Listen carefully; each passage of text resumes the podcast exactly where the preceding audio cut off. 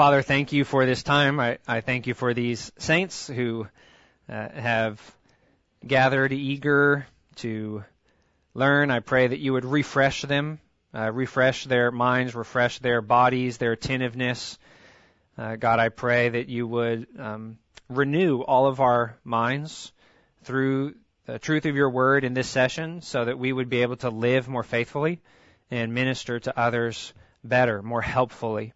God, I pray that you would also help us to not just understand uh, this, your your design for humanity as male and female, not just to understand it more, but to love it more, to to love and see your wisdom in it more, your glory more, to be more grateful for it.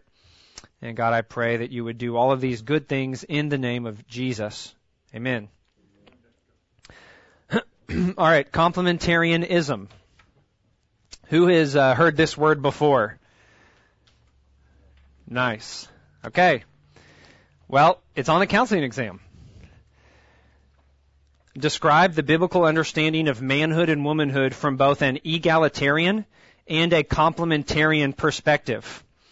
Explain which view you embrace and outline why you believe it to be the most biblical. So, uh, to answer this, right, this is a multi-part question. You need to describe the egalitarian and the complementarian positions, it says, and then to explain which one you embrace and why, according to uh, it being the most biblical in your eyes. Actually, would you turn to the back, the uh, recommended resources? Turn to the back of your notes. Recommended resources.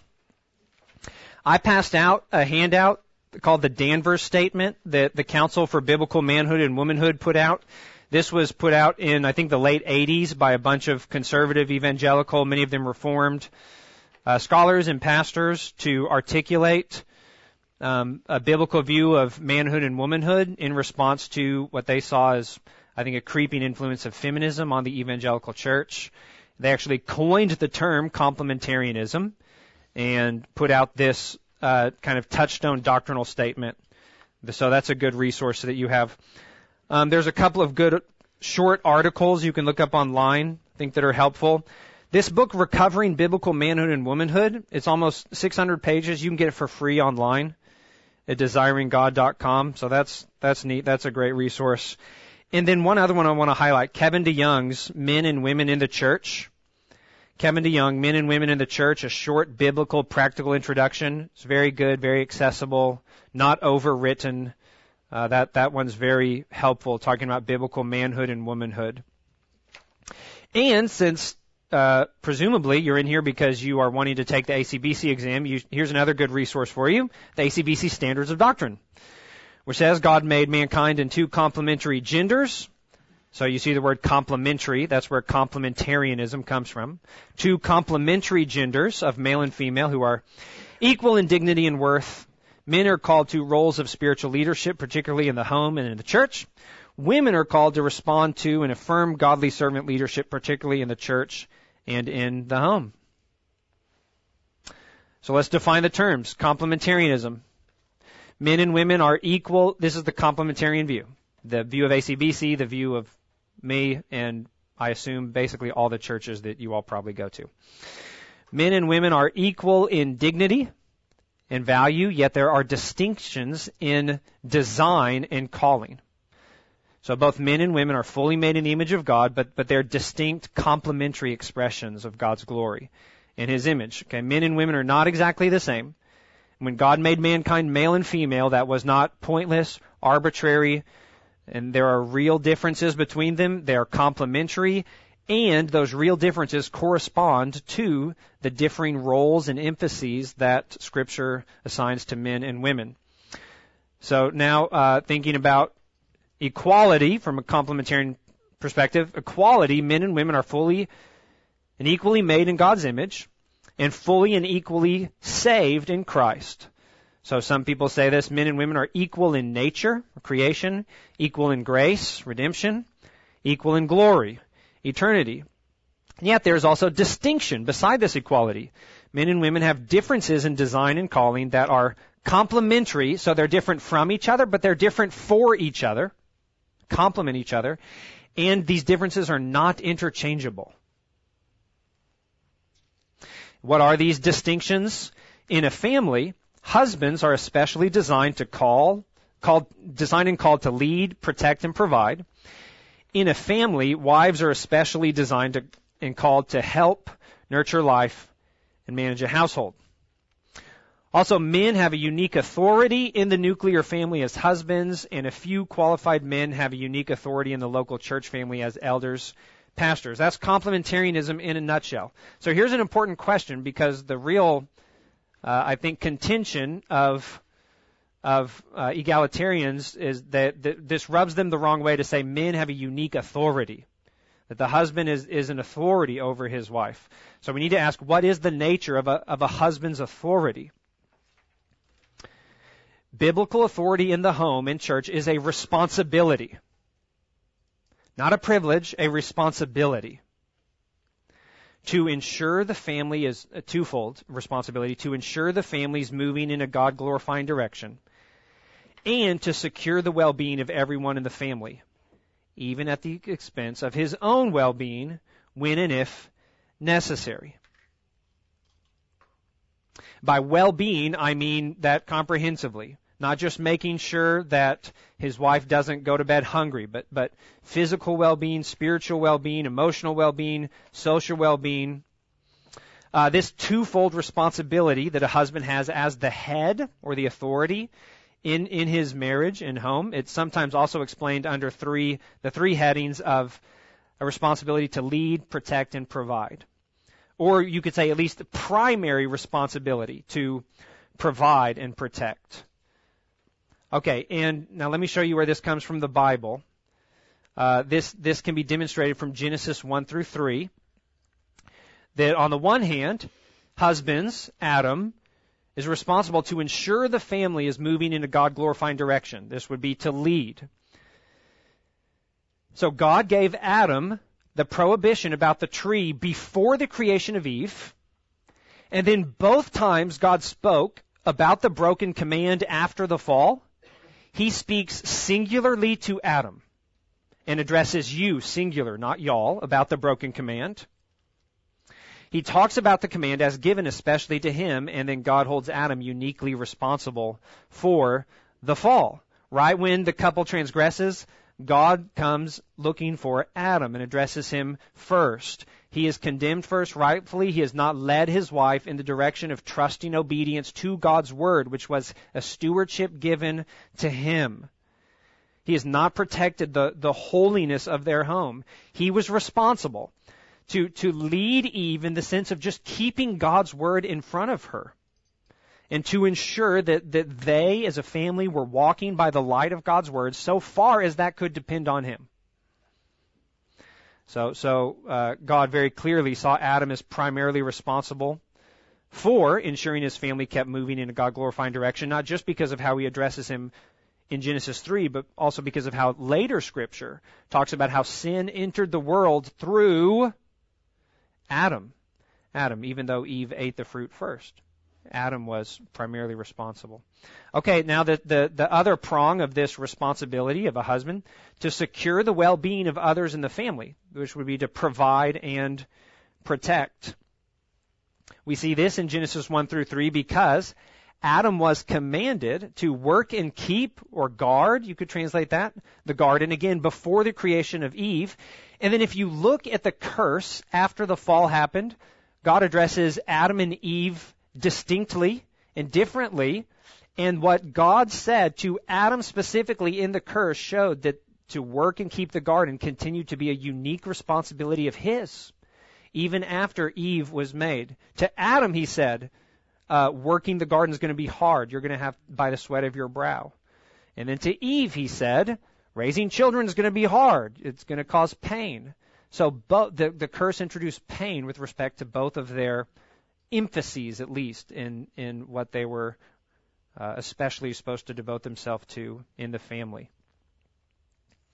So we see here, um, biblical headship is a calling to sacrifice oneself for others, not an advantage given over others. To be the head of a home is a burden to bear. It is not a privilege to envy. That, that is how you should understand all leadership and godly authority, not just in the home. Adam's authority in marriage was in no way some kind of upper hand for Adam's own benefit. See, in, in, and in the world, maybe, maybe we can understand why the world has this, this bad taste in their mouth with the idea that the husband is the authority in the home. Because in the world, authority is used in a self-centered way for, for seeking one's own interests and self-promotion. But in God's design, authority, leadership over others, it is God-centered, it is others-centered, it is a responsibility uh, to sacrifice your own interests for the interests of others. I, I was uh, even just a, pr- a, very small practical thing. I was telling my my son, he helped me change a, a tire recently, and uh, he said it was in our driveway that we found a flat, the perfect place to find a flat, you know. And he said, "Yeah, if we were on the side of the road, you probably wouldn't have let me help." And I said, "That's right, Stephen. I wouldn't have let you help because it's dangerous. And I mean, I wouldn't I wouldn't make her, but I I wouldn't want mom to help either. I would want to do it myself because I understand that God has made me the leader, which means if one person need has to get run over by a car in this family, that's my responsibility. Okay? It's my responsibility to sacrifice my own good for the good to secure the well-being of everyone else in the family if necessary. It's a burden to bear. Not it's I'm I'm the leader in the family doesn't mean okay, I get to choose which person that's not myself to go get in danger in the road.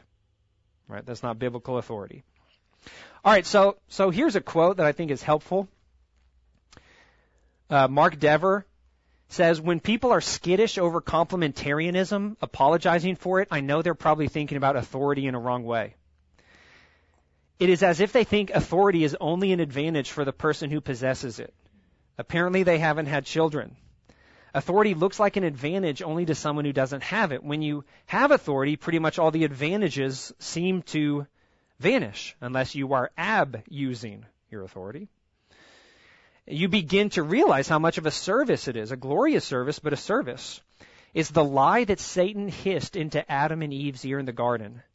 Authority is just a way to abuse you for your leader's benefit. But that's not the biblical that, that is a satanic view of authority. That's not the biblical view of leadership. Here's another good one, C.S. Lewis. Um, and this is the, the, the pattern of a husband's headship is the, the death of Jesus. So, so what does it look like for Jesus to, to be the head and leader of the church? It looks like him hanging on the cross, dying for the church. And so, right, if that's the, if that's the kind of authority that your head exercises, well, I love to submit to that kind of authority. I love to follow that kind of leadership. And, and I love this quote from C.S. Lewis then drawing on that. The Christian law has crowned the man in the permanent relationship of marriage, bestowing, or should I say inflicting, a certain headship on him. This is a very different coronation, a very different crowning. He is to love her as Christ loved the church, read on, and gave his life for her. This headship then is most fully embodied not in the husband we should all wish to be, but in him whose marriage is most like a crucifixion. The sternest feminist need not grudge my sex the crown offered to it in Christian marriage, for it is a crown of thorns. The real danger is not that husbands may grasp the crown too eagerly, but that they will allow or compel their wives to usurp it when you think about what it means for a husband to be crowned as the leader in his home, don't think of a husband sitting on a throne wearing a crown of gold, bossing his wife around. Think about a husband on a cross wearing a crown of thorns, bleeding so that the wife doesn't have to. Okay? I do believe this, that in my own experience, many objections people have to complementarianism is bound up with ungodly ideas about what authority is and is for and and perhaps many you know many people have personally experienced very ungodly uses of authority and that can make it difficult to to see the the beauty of complementarianism So here's supporting text. Ephesians 5, Colossians 3. We'll, we'll talk about some of these in a little bit, but, but it talks about the husband's leadership, the wife's call to submit to his leadership, the husband's call to sacrifice for his wife, and, and the, and differing emphases that they might have in the church and the home. And really, these texts, I think, are just so clear. To, you've got to do some serious interpretive gymnastics to try and understand these texts in a in a not teaching complementarianism. But some do, and this is called egalitarianism. Uh, has anyone heard that word? Egalitarianism. Okay. So in this view, uh, men and women are equal in dignity and value. And here's the logic or illogic. Therefore, there are no distinctions in roles and callings. See, they say if there are distinctions in roles and callings, especially distinctions that have to do with leadership and authority, well, that means therefore that there, there's not a true equality of dignity and value. But the question is, if you say that, how are you measuring dignity and value? You're saying there's more dignity and value in exercising authority than in submitting to authority? That's a very ungodly way to think about authority and power. So practically, they would say men have no unique authority in the home as husbands. Uh, or and if that is just so happens to be the case in one marriage, it, it could just as well have been the other in another. It's, it's kind of interchangeable. And women may be local church elders or pastors. So here, here's a question I, I hinted at earlier. How do we measure a person's value and dignity? If, if they say that fundamental equality requires equal authority and equal responsibility, well, uh, it does that. Does that logic hold? Only if you measure a person's value and dignity uh, to say that that uh, you know authority is is what is most valuable and what most dignifies people. So so I think we could say from the Bible, a person's worth and dignity is measured by his capacity and opportunity to fulfill the purpose of his existence, to glorify God, to image God. So if people have equal capacity, equal opportunity to image God and to know Him, then they are of totally equal worth, value, dignity, and honor. If you can glorify and enjoy God, uh, being the head of a home just as much as you can submitting to the head of a home, then you are equal in value and dignity and honor and husbands, just because they're called to lead, do, they do not have a greater capacity to image and glorify God than their wives.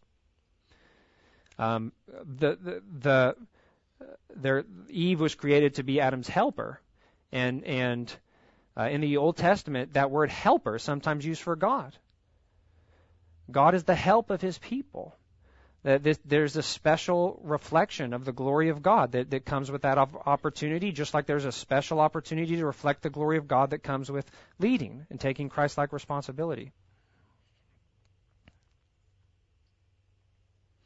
So here are some texts egalitarians cite for support of their passage. Galatians 3:28. Does anyone know what that says? Therefore there is neither Jew nor Gentile, slave nor free, male nor female, in Christ Jesus. Ephesians 5:21 says submit to one another. We'll talk about that text in a little bit. And then the slavery text they bring up. All right, well, let's let's talk about this. The Bible's big story. Where does the husband's leadership in marriage come from? Clearly, complementarians and egalitarians say it's in the Bible. See it. But where did it come from? Is it part of God's good design in creation?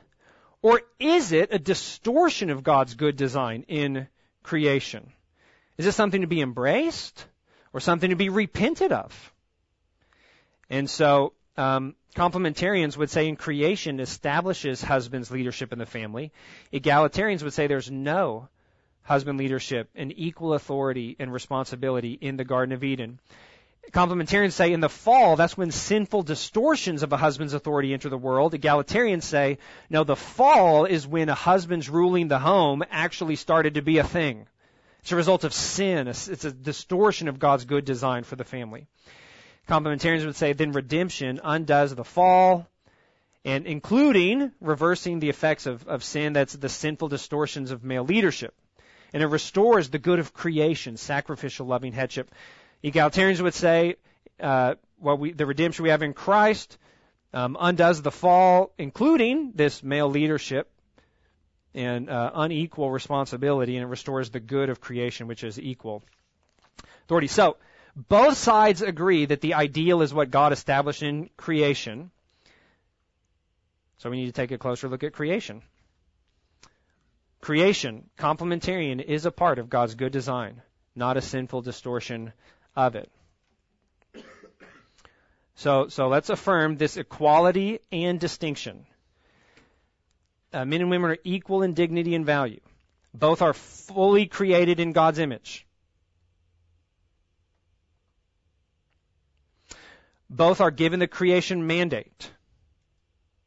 God blessed them. God said to them, be fruitful, multiply, fill the earth. God said to them, have dominion over all the earth. So Adam and Eve are called to exercise authority together as co-regents ruling over the world God has given them. And egalitarians will say, see, well, they exercise authority together. One is not one doesn't have a special authority over the other.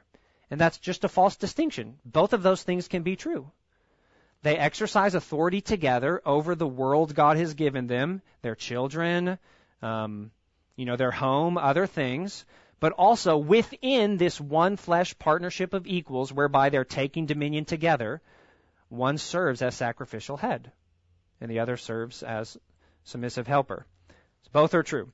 Also, emphasizing their equality and dignity and value. Eve is a helper suitable or corresponding to Adam. Adam, Adam says, this is my equal, bone of my bone, flesh of my flesh. And finally, the two become one flesh, which also emphasizes their equality in nature, essence, dignity, value, personhood. All the other animals that were less than Adam in dignity and, and value and personhood could not become one flesh with him. Okay, so there's this equality, and yet they're distinct, complementary in design and calling, including Adam's headship. Okay, here's where this comes from. First, Adam was created first. Now that may sound at first like a like a arbitrary point, you know, like nana na boo boo, I was created first. But actually, the order of creation that that that affirms Adam's leadership, that's the Holy Spirit's idea. And in the New Testament, uh, he tells us that uh, 1 Timothy 2:12, Paul says, "I do not permit a woman to teach or exercise authority over a man," talking about specifically the gathered assembly of the church. And here's the reason. He says, "For Adam was formed first, then Eve." So, so Adam was the head of the wife. That's demonstrated by the fact he was he was formed first. You think about how the Bible uses the language of the firstborn. Christ is called the firstborn from the dead. It indicates that, that he has been given authority. All right, also, Adam and Eve were created differently in ways that reflect their distinct calling. Now, this is interesting. Eve was created from Adam and also for Adam in the sense that, that she was made to be specifically his helper. And again, this is a New Testament perspective. This is the Holy Spirit's interpretation. 1 Corinthians 11:8.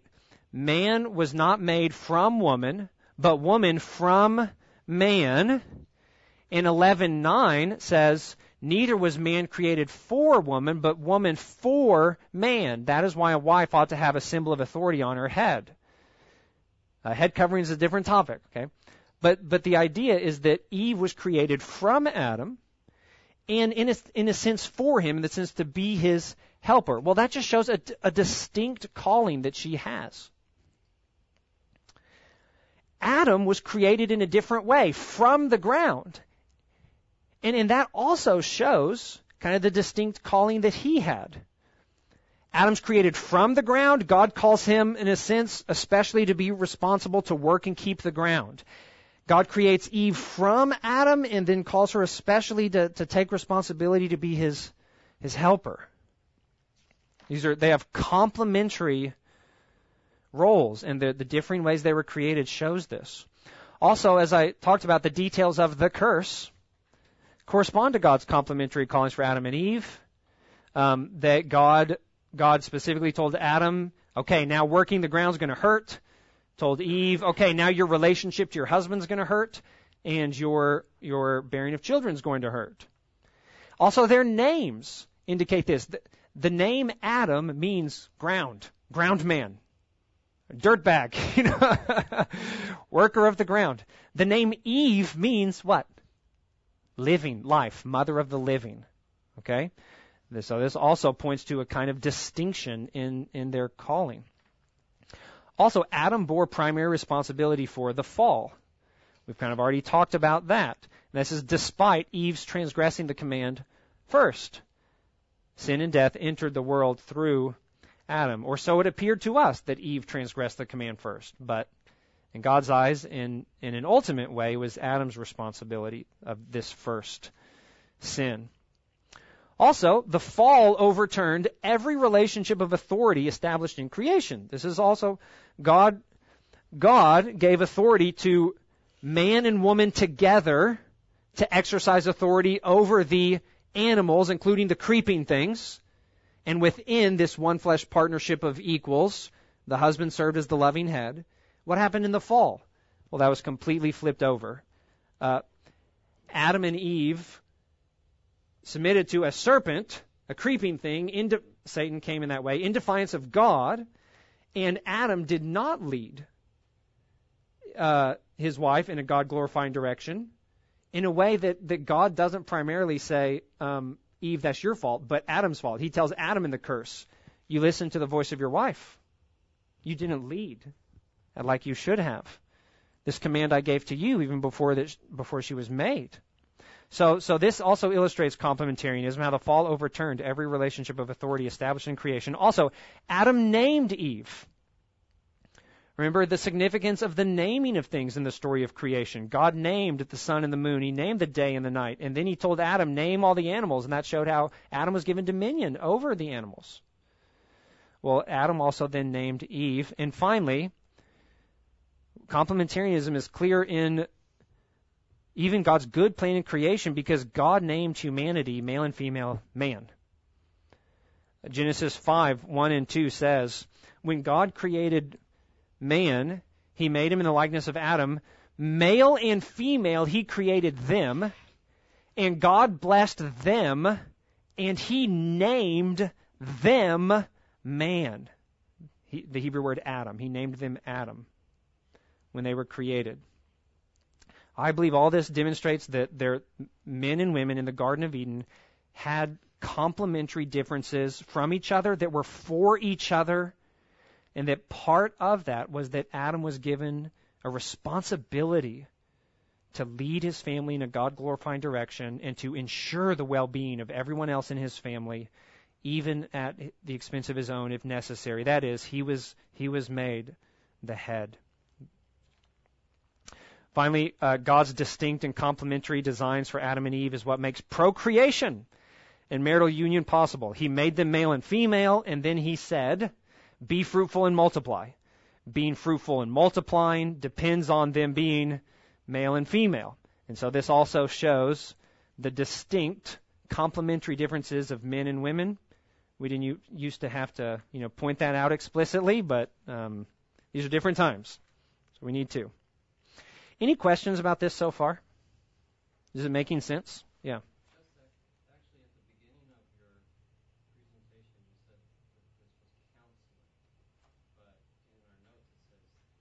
Oh, this is on the theology exam. Yes, the theology exam. Thank you. Yeah. Yeah. Good clarification. Thank you for that. Yes.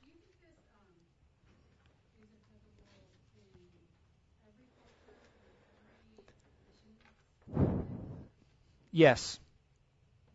Yes. Yeah. It, it will look, I think the specifics of how it looks is not necessarily going to be exactly the same, but somehow this, the, these principles should be expressed within the particulars of every culture. Yeah.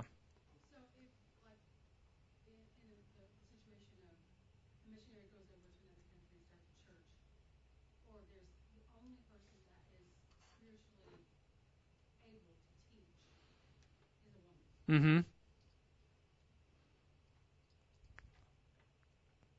Like what? What? What would I do? Yeah. yeah. I mean, that's a great conversation. Um, I think I would, you know, uh, Elisabeth Elliot's a great example of this. Um, and I think uh, the way she thought about it was commendable. She was a godly, con- convinced complementarian. Um, I actually don't remember the particulars of what she did, but but I would I think I would encourage in that situation a, a a woman will have to, at some level, if she's the only one who knows the Bible and can say anything true about it, be one who teaches. But I would encourage her to do that in the way that the Bible says all Christians should teach one another. Colossians 3:16 says, uh, "Let the word of Christ dwell in you richly, teaching one another in psalms and hymns and spiritual songs." So I would encourage her to do that in to to have this word ministry, but to try and do it in a way that it, that it is she's specifically trying to come across like this is a kind of one another ministry of the word and when there are other Christians they will be able to participate in this same kind of ministry I'm doing no matter who they are no, no matter what gender they are but even from the beginning we're at least trying to follow what God's design for the the difference between yeah Yes.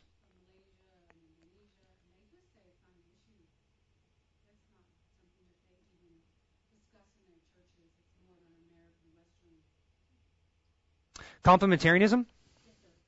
Well, actually, I mean, there's, yeah, I would, I would, I would quibble with that, but I do think there are some cultures in the world that are more egalitarian, and I think they are they are out of step with with God's design the way that the Bible presents this is, is it's not specific to a culture, but this is rooted in God's plan for humanity.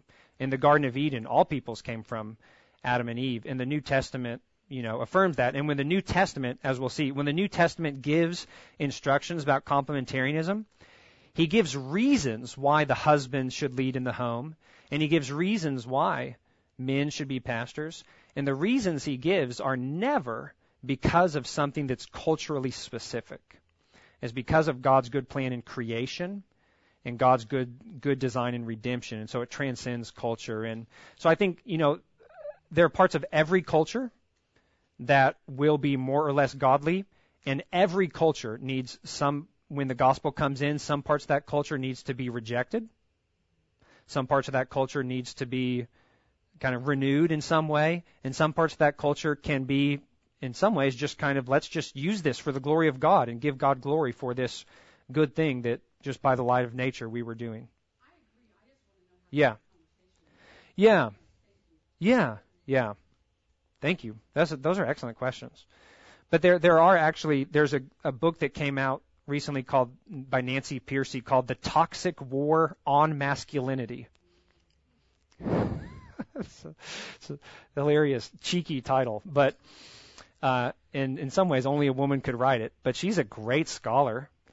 Um, and and what she has, one of the things she shows is that throughout all cultures, basically through history, there has been a vision, by and large, of masculinity that is holds men primarily responsible for protecting and providing, and and I think the third one she has is procreating, but like leading as a father. So, yeah. So that might be an interesting resource for you to read. Yeah. Mm-hmm. Okay, so the fall, the fall is when sinful distortions of complementarianism enter the world. And here's the debated text that egalitarians will point to. Well, in the curse, God says to Eve, He shall rule over you. Say, ah, see, this is a result of sin that, that he's going to be ruler in the home. And how would we respond to that? We'll say, well, this can't begin Adam's headship. Let's remember everything we've seen in Genesis 1 and 2, not to mention what the New Testament's going to tell us. But also, here's an important parallel Genesis 4 7. That verse, 316, uh, your desire will be for your husband, he will rule over you. Those two Hebrew words are used in parallel, just like that in Genesis 4 7 when the Lord says to Cain, sin's desire is for you, but you must rule over it. Sin is wanting to get the mastery over you. Then you must you you must resist that. So so listen, I like how Ray Ortlund explains this. He he says about Genesis 4 7, its connection to 316. Sin has a desire, Cain. It wants to control you. But you must not allow to ha- sin to have its way with you. You must rule over it. So just as sin's desire is to have its way with Cain, God gives woman up, like kind of Romans 1, gives her over to a desire to have her way with her husband. And because she will be tempted to usurp his leadership, his headship in this temptation, God hands her over to the misery of a kind of competition with her rightful head. And he, he will respond to this uh, sinful rejection of a husband's headship. He will respond to this and, and lead with this in addition to responding to it. It's not just her fault. He will rule over her in a, not a loving, uh, sacrificial way, but in a, in a heavy-handed, self-interested way. So, so the desire in the curse on Eve specifically refers to her desire to control, to usurp headship, to resist the husband's headship. And here in the fall, because of the curse of sin, then marriage, we see why marriages disintegrate in, uh, dis, disintegrate into a power struggle between husband and wife. So, okay, here, here's a chart for you. Complementarianism is distorted in the fall. God's good design is loving, humble headship, but but in the fall we see distortion: a husband being passive, like Adam was when Eve ate the fruit; he was standing there, or responding by by uh, domination, heavy-handed, authoritarian, and also the wife, instead of being a willing, submissive helper, is will be tempted to to usurp that, or to a kind of um, servility, which is not a, a bold, courageous, wholehearted, wholehearted you know, um, helping. Now, as we talked about also, the story of the fall illustrates this sinful distortion of leadership. Though in, in, you can see that chart on display, at least some of it. And also, as we've seen, the curse, the details of it correspond to distinct pre-fall roles of Adam and Eve. So the egalitarian reading of the fall fails. But here's where egalitarianism really has a hard time is the New Testament in redemption. The New Testament doesn't say, hooray, redemption is here. The effects of the fall we are, are starting to overcome in Christ. We're brought back toward the Garden of Eden. So let's all be egalitarians. No, no, complementarianism is reaffirmed in light of how we've been redeemed in Christ, saved from the curse of sin. So the New Testament instruction for marriage does not oppose complementarianism, but rather it does oppose the sinful distortions of it. Husbands are called to sacrifice for their wives. Husbands are called, don't be harsh with your wives. It's against the distortion of leadership, not against leadership itself. Uh, you live with your wife in an understanding way. And, and don't be passive. You are the head of your wife. You are to lay your life down for her and cherish her and, and look after her sanctification. And then on the other side, so that's against the husband's passivity or domination. There are texts that, that would encourage wives against a kind of usurpation, all the submit to your husband texts, or, or a servility. Um, a temptation j- just to, to, to give, give up your will, which is not, not true submission. And 1 Peter 3 gives a good, good uh, example of that. Okay, so he, I said this earlier, but this is very important. New Testament instructions for complementarianism are explicitly grounded in the good of creation and redemption. And, and here's why, one reason that's so important, because we see this is not just bound by a certain culture, which egalitarians will say, well, what about the instructions for slaves? We don't say, we don't say slavery is good, but the Bible tells slaves to submit to their masters. Well, the Bible never grounds the instructions to slaves in the good of creation and redemption. He never says this situation that that slaves need to submit to their masters is is something that reflects the glory of the gospel. In fact, in 1 Peter 7 he says to slaves, if you have an opportunity to gain your freedom, you should do it. but, uh, pretty interesting. So, so you know, egalitarians do bring out that, that this parallel sometimes to say, uh, it says submission to slaves, but you don't think slavery is good, do you? Well, no, the gospel itself undermines the institution of slavery. The submission text about marriage, the gospel does not undermine the institution of marriage as being something not good. Actually, the gospel says the institution of marriage reflects the glory of the gospel. Okay. Uh, also, the New Testament continues to affirm the distinct callings of men and women rooted in God's creation design. Callings. Callings. Um, and for time's sake, I'm, I'm going to keep going, okay? Now let, let's keep going. We've, we've talked about in creation, the fall, redemption, now consummation. In the consummation, the new creation. Okay, here, here we go. We won't be married to each other in the new creation. Jesus said, in the resurrection, we're like the angels, neither married nor given in marriage. So egalitarians, here's another line of argumentation they use. They say, okay, well look, we're not going to be married in heaven. You're not going to be, wife, you're not going to be submitting to your husband as your husband in, in heaven. And so, uh, we're citizens of heaven now. We should live like egalitarians. And, and the, the problem with that is, is, um, there will continue to be complementarianism in marriage in heaven, but it won't refer to our marriage. It will refer to the marriage that actually exists in heaven between Jesus and the church. And if you want your marriage on earth to tell the truth about the marriage that's going to exist in heaven, it, this is a complementarian thing. Uh, marriage is fulfilled by the enduring relationship of Christ and the church. Only complementarianism in marriage tells the truth about this ultimate forever marriage. Relationship is that blank. Just as Eve was meant to, this is beautiful. Just as Eve in the original creation was meant to reign with Adam over all creation, take dominion, both of you, even while she acknowledged his headship, so the church in the new creation will reign with Christ have dominion over the whole creation with him, even as we continue to submit to his headship and he continues to lead and care for us. It's beautiful. Complementarianism is beautiful, and it will be beautiful in the new creation in the way that we reign with Christ. Christ doesn't treat his bride like a doormat. Christ doesn't treat Christ doesn't sit on his throne and say to his bride, "Be a footstool for my feet," like he does his enemies. He tells his bride, "Sit with me on my throne and reign with me." And that's that's the kind of leadership that Christian husbands are, are called to exercise over their wives also. Not to treat them like doormats or footstools, but to say, "Sit on this throne with me and let's let's rule over the world God has given us together."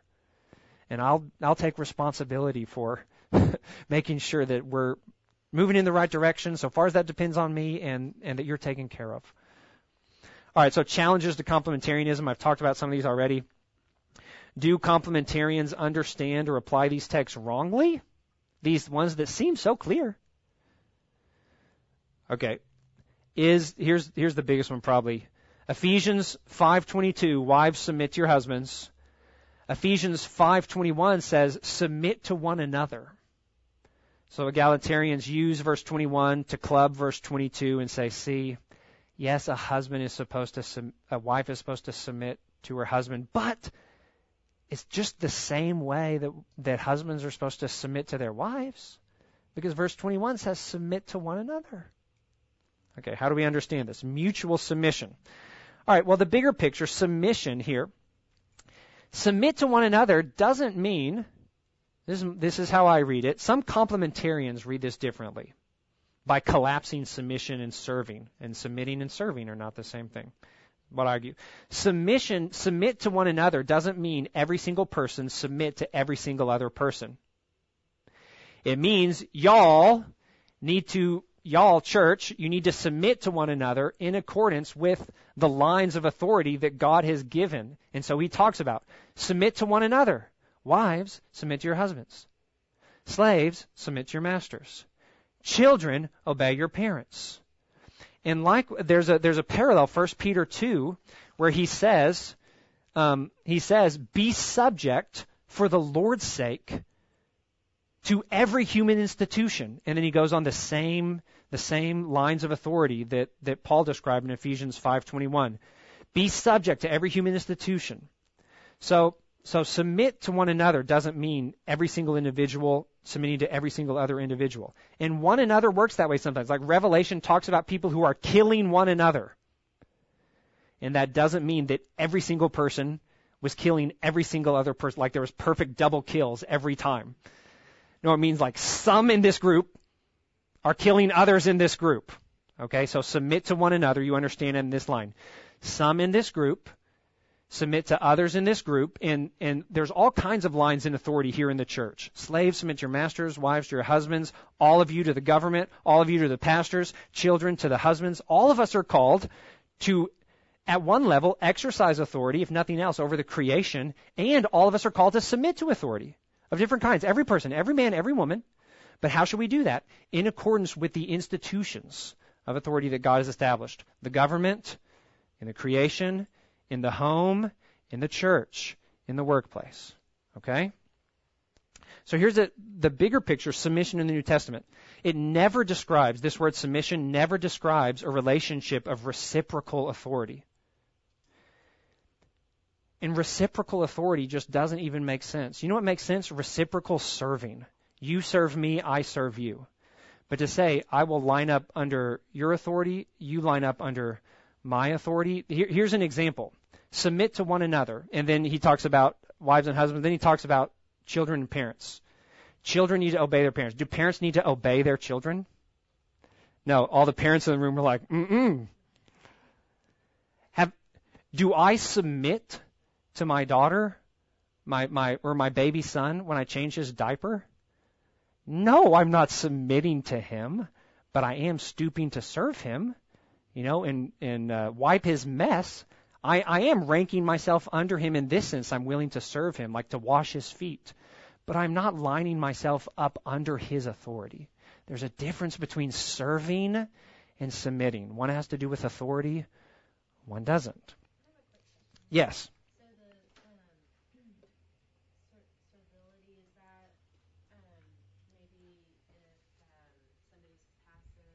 Yes.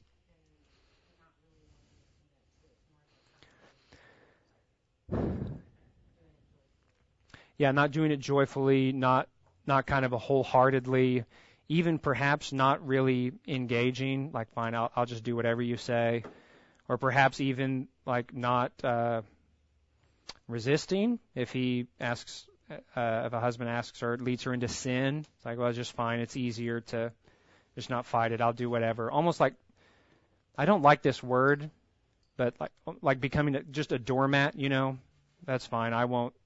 I won't really apply myself and have agency in this relationship of submission. I won't submit as an act of my agency. I'm just like getting rid of my agency and doing what's easy. Yeah. Does that does that help? Yeah. If you think of a better synonym for civility or servility that would is more clear. I thought about that when I said it. I was like, that word's just not very clear to people. I'm sure of that. If you think of a better one, tell me after. It used to say doormat, and I took that out. It's like that's just too abrasive.